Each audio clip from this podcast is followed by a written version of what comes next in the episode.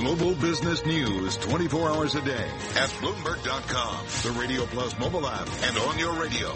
This is a Bloomberg Business Flash. From Bloomberg World headquarters, I'm Charlie Pellet. The Dow, the S&P, NASDAQ are all declining, escalating tensions on the Korean Peninsula, sending stocks lower. S&P down 23, down 1% to 2450.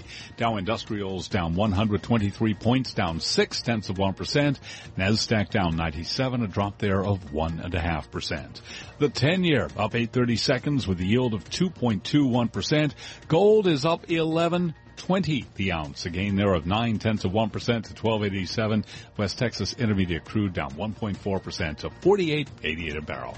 I'm Charlie Pellet, and that's a Bloomberg Business Flash. Thank you very much, Charlie Pellet. Listen to Bloomberg Markets on Bloomberg Radio.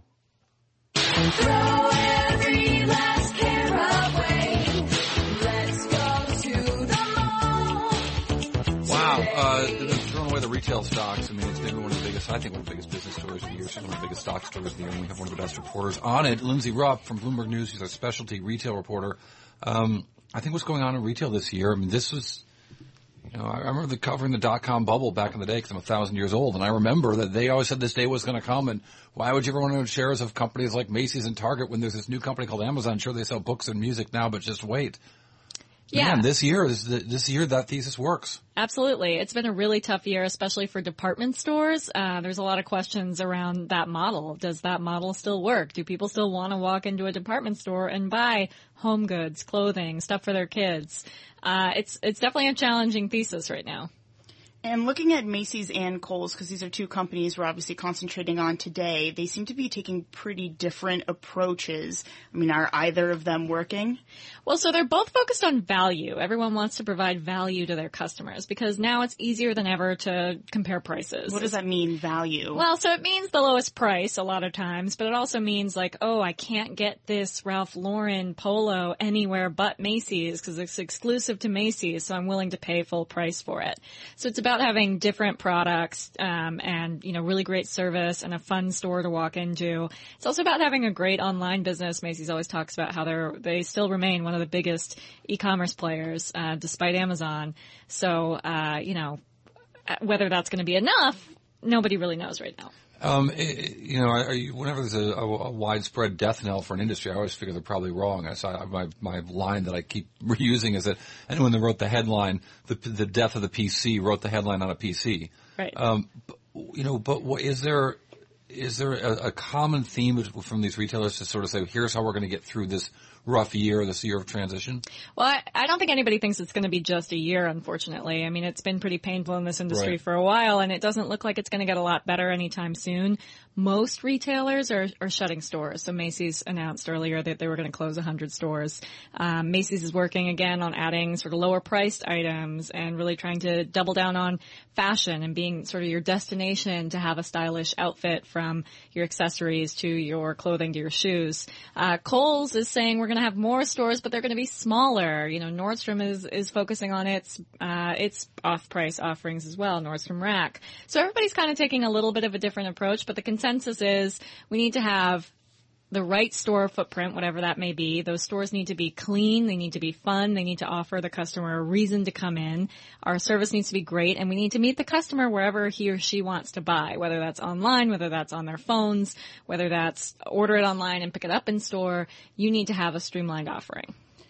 I have to say for these earnings um, and what analysts expect, the bar seems to be quite low Yes. these companies. Oh, that's absolutely true. Yeah. And, and even so, even, even with retailers that cleared it today, you know, you're still seeing the market, uh, disappointed in the results because there's no real clear path towards success in the future. There's no, you know, no roadmap. Nobody's got a silver bullet to fix this. So Dillard's reported today also in the department store sector. We've got Nordstrom after the bell and, uh, JC Penney first thing tomorrow morning.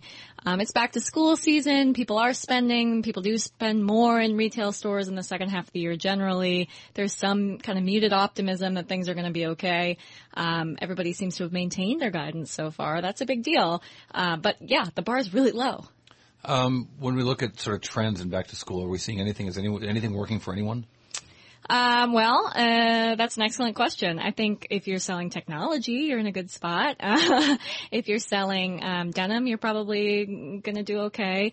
Uh, there's some new fashion coming into the marketplace right now in terms of patterns that people Hopefully are it's the excited one I'm about. wearing. Is it, is it blue gingham? Uh, I think blue gingham is, is evergreen. It's just always on trend. Whoa. I think every other man in an office is wearing a blue gingham, so no, you're they're not. there. I'd like to think that I look special today. Okay, fine. Of- Of course you do, Cory. Always, you will always look special. I'll go on. Well, it's special. I don't think they mean special in a good way. Uh, well, I, I think it's it's intriguing too. Um, what about discounting and what are we seeing there? So Macy's said today that we're, we're we're always going to be promotional, and that Macy's anticipates even having lower prices in some goods than they did last year, uh, especially in sectors where they're selling the same stuff that you could get in a different store. So if it's the exact same product you could get somewhere else, they're going to try to be really competitive on price because you have to be because Amazon, you know, you can just everybody kind of looks up uh, where can I get this for the cheapest? I'll buy it there. Nobody's loyal to a brand anymore.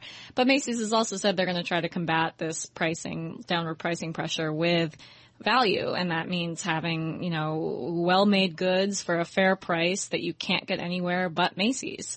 Um, a lot of people are trying that and every, you know, the retail wisdom is that if you have the right product at a fair price, people will buy it.